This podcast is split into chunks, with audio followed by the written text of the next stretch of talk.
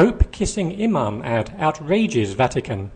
This is breaking news english dot com. The clothing giant Benetton is once again in the headlines over a controversial advertising campaign. The company has a history of using shocking ads for its products. In the past, it has used photos of two horses mating, an AIDS victim, and a bloodied newborn baby on billboards and in magazines. This time it has used doctored photos of world leaders looking like they are kissing.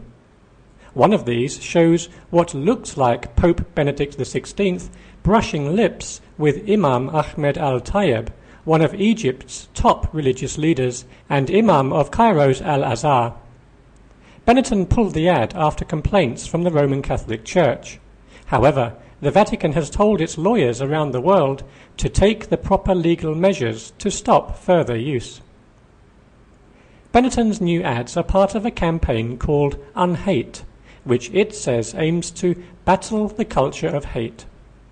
Similar images show political rivals seemingly with locked lips.